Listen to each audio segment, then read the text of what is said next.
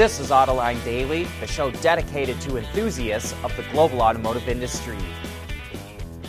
More than a year ago, Volkswagen launched its Trinity project, which is an all out effort to catch up to Tesla on a number of fronts, including software. The electric vehicles developed as part of the project will be based on the company's new SSP platform, and VW planned to build the models at a new 2 billion euro plant in Wolfsburg, Germany, starting in 2026. But Reuters reports that CEO Oliver Blume is reviewing plans to build that plant and could push it back until 2030. The automaker still plans to launch models based on the SSP platform, but it may build them at its main factory in Wolfsburg instead. VW is facing pressure to ramp up EV production, but this shows how tough it is for legacy automakers. To help accelerate its autonomous driving efforts, Stellantis is acquiring aiMotive, a company based in Hungary that's developing artificial intelligence and autonomous driving software. The financial details were not revealed. The acquisition, though, is part of the automaker's goal to generate around 20 billion euros in revenue a year from software enabled products and subscriptions. Jaguar Land Rover CEO Thierry Bolloré is resigning from the company at the end of the year due to, quote, personal reasons. Bolloré became CEO of JLR in 2020 after previously holding the same position at Renault. Adrian Mardell, who has worked at the company for 32 years and is a member of the board, will take over on an interim basis. Genesis is sharing details about the solar roof that's available on the electric version of the G80 in Europe. The panel can add around 1,000 kilometers or 715 miles of range a year based on an average of six hours of sunlight a day. That only works out to three kilometers or just under two miles a day. The solar roof is also able to charge the car's 12 volt battery, providing extra power for things like air conditioning. The electric G80 has a starting price of £65,000 in the UK, or about $76,600, and the solar panel roof costs an additional £1,360 or $1,600. And speaking of, the all new Prius, the Prius Prime, the plug in hybrid version, will also have a solar roof. Toyota says it will use the system to provide energy to the battery while it's stationary and to assist things like the HVAC system when it's in motion. At Schaeffler, we pioneer motion electrifying mobility, manufacturing smarter, reducing CO2 emissions, making energy production clean. Schaeffler pioneers motion to advance how the world moves.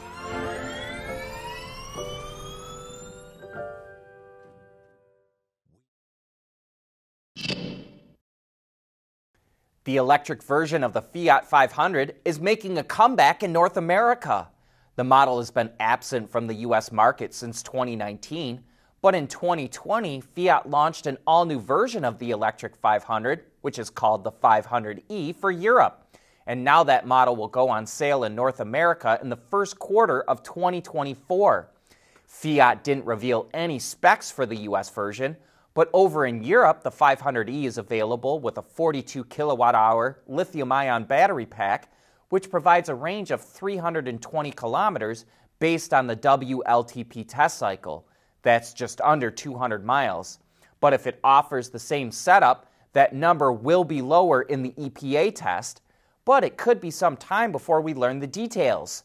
The North American 500e won't make its official debut until next year's LA Auto Show. But speaking of this year's LA reveals, Toyota is giving us a hint of what its future all electric BZ lineup could look like. The BZ compact SUV concept has a similar hard edge styling like the BZ4X, but to us, the design also appears more flowy without the blocky cladding slapped on over the wheel arches and smoother sections over the tops of the fenders. We told you yesterday that the all new Prius would likely fit in with Toyota's future EVs, and you can certainly see the family resemblance in the front end treatment, especially the lighting.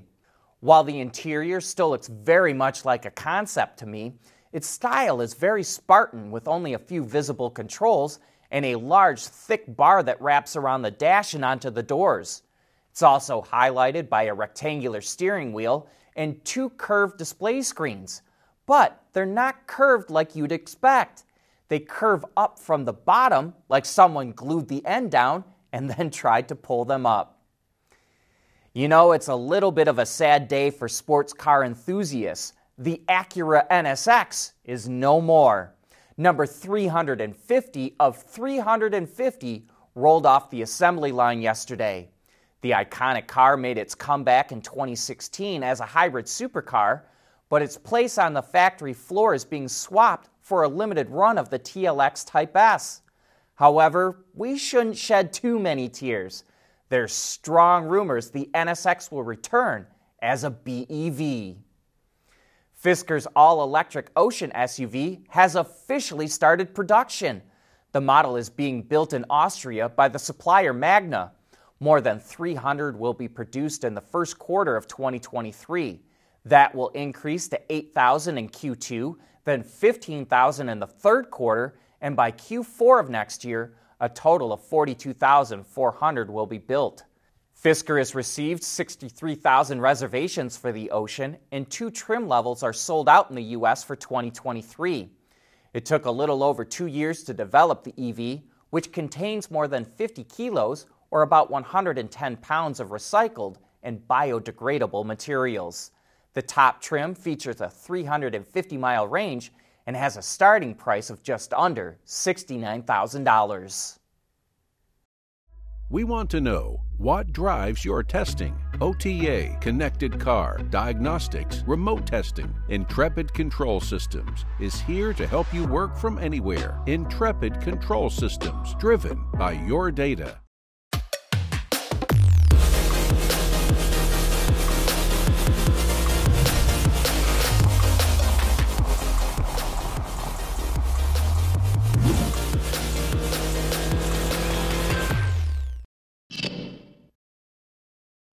Waymo famously uses a fleet of Chrysler Pacificas and Jaguar I-Paces for its autonomous ride-hailing services.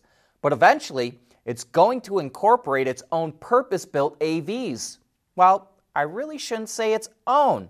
About a year ago, it announced a partnership with Geely's premium EV brand Zeekr to develop an autonomous taxi, and now that vehicle is making its debut. It looks like a futuristic minivan.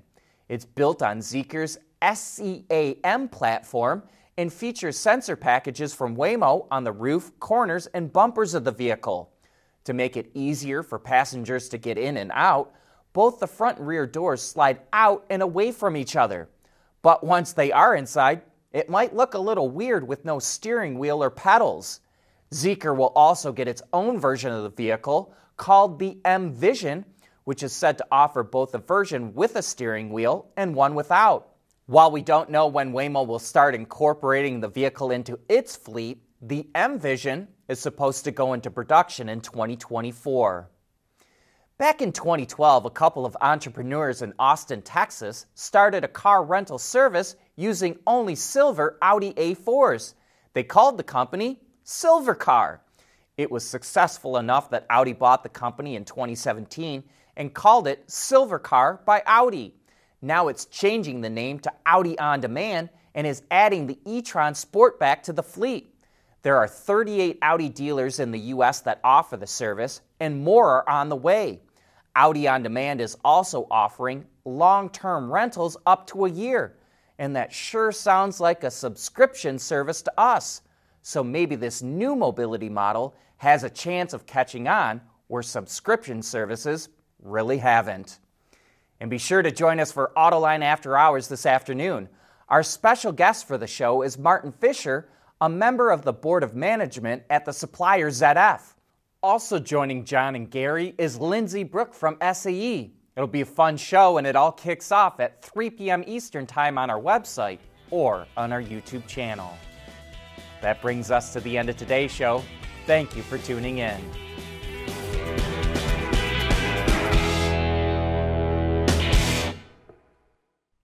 AutoLine Daily is brought to you by Bridgestone, solutions for your journey. Intrepid Control Systems, over the air engineering, boost your game. And by Schaeffler, we pioneer motion.